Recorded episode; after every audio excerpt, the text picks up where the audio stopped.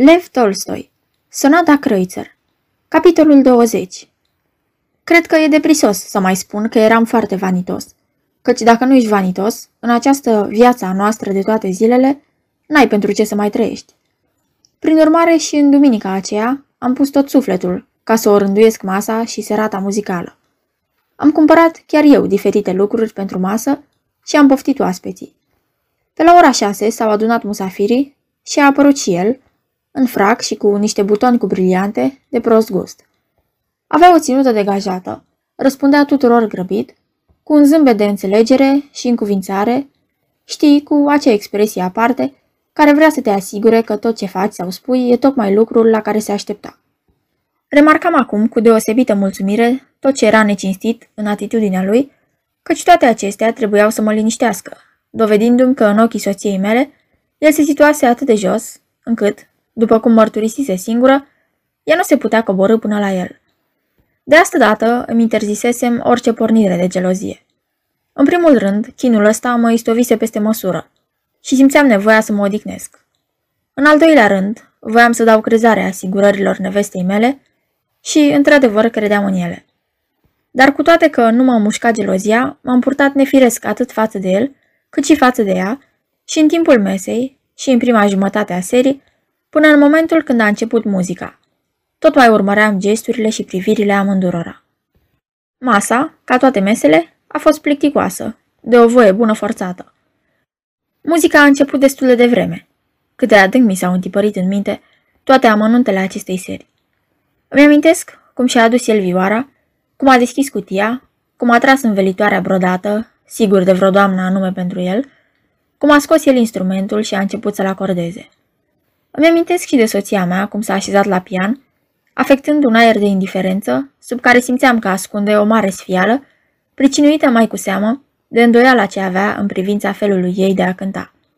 Îmi amintesc așadar cum s-a așezat cu un aer prefăcut și cum au început la pian, obișnuitul la și obișnuitul pizzicato al viorii, cum și-au rânduit notele.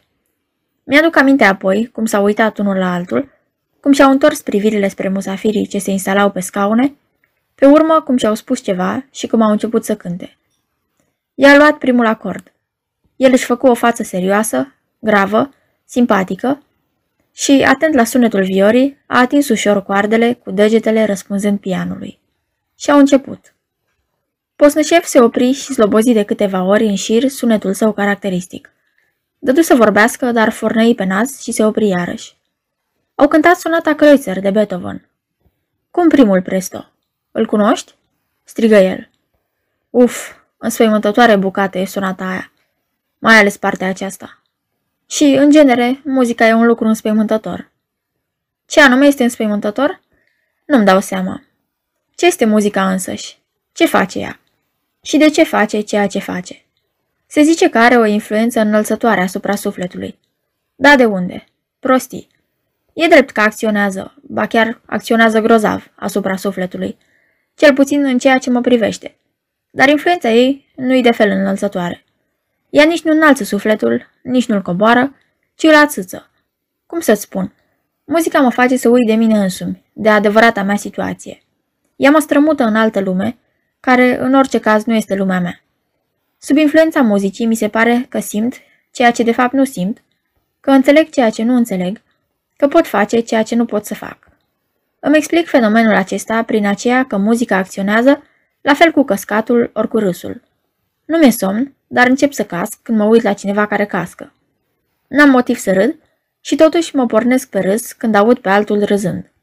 Ea, muzica, mă transpune fulgerător și nemijlocit în starea sufletească în care se găsea acela care a compus-o.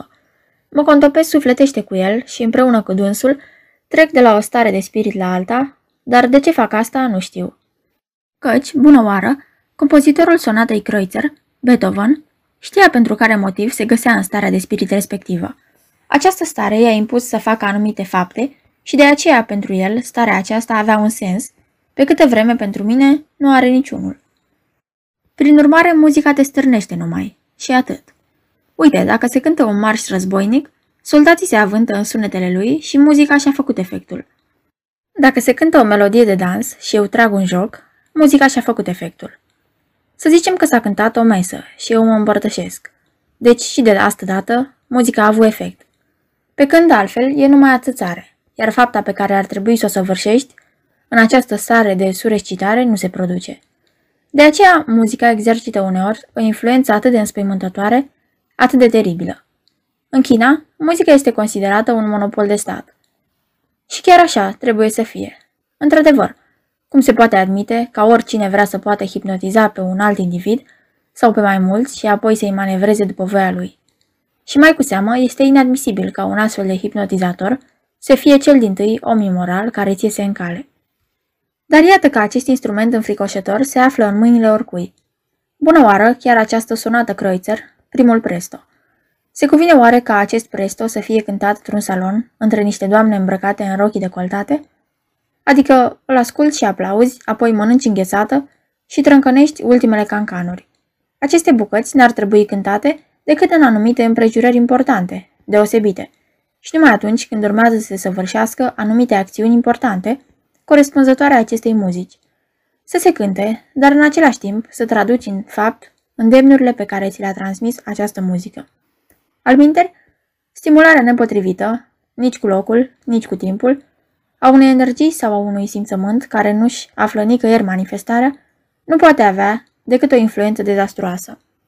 Cel puțin asupra mea, bucata aceasta a avut o înrăurire cumplită. Aveam impresia că am descoperit simțăminte cu totul noi, posibilități noi, care îmi fusese cu desăvârșire necunoscute până atunci. Care va să zică nu-i de fel, așa cum am crezut, și am trăit până atunci, ci uite cum e. Îmi șoptea parcă cineva în suflet. Nu puteam să-mi dau seama ce anume era acel nu știu ce nou pe care l-aflasem, dar mă bucura conștiința acestei noi stări de spirit. Aceleași figuri, printre care și soția mea și el, mi-au apărut într-o lumină cu totul nouă. După acest presto au interpretat andanteul, admirabil, dar comun, nici de cum nou, cu variațiunile lui banale și, în sfârșit, finalul foarte slab. Pe urmă au mai cântat, la cererea oaspeților, o elegie de Ernst și alte câteva bucăți. Nimic de zis. Toate au fost frumoase, dar toate la un loc n-au produs asupra mea nici a suta parte din impresia pe care mi-o făcuse cea din tâi bucată. Toate se desfășurau numai pe fondul impresiei produse de bucata cântată la început. Toată seara m-am simțit vesel și cu inima ușoară. Pe nevastă mea nu o mai văzusem niciodată așa cum era în seara aceea. Acei ochi sclipitori, acea expresie gravă, severă, în timp ce cânta, și un fel de topire totală, parcă, apoi zâmbetul acela gingaș, umil, plin de beatitudine după ce au isprăvit. Vedeam toate astea, dar nu le-am atribuit altă semnificație decât aceea că trăia aceeași senzație pe care o trăiam și eu, că și ea, ca și mine, descoperise, își amintise parcă simțăminte noi, încă neîncercate. Seara s-a sfârșit cu bine și toți s-au dus la casele lor. Știind că peste două zile trebuia să plec la sesiunea Zemsvei, Truhacevski a spus la despărțire că nădăjduia să repete plăcerea acelei serii îndată ce voi reveni la Moscova.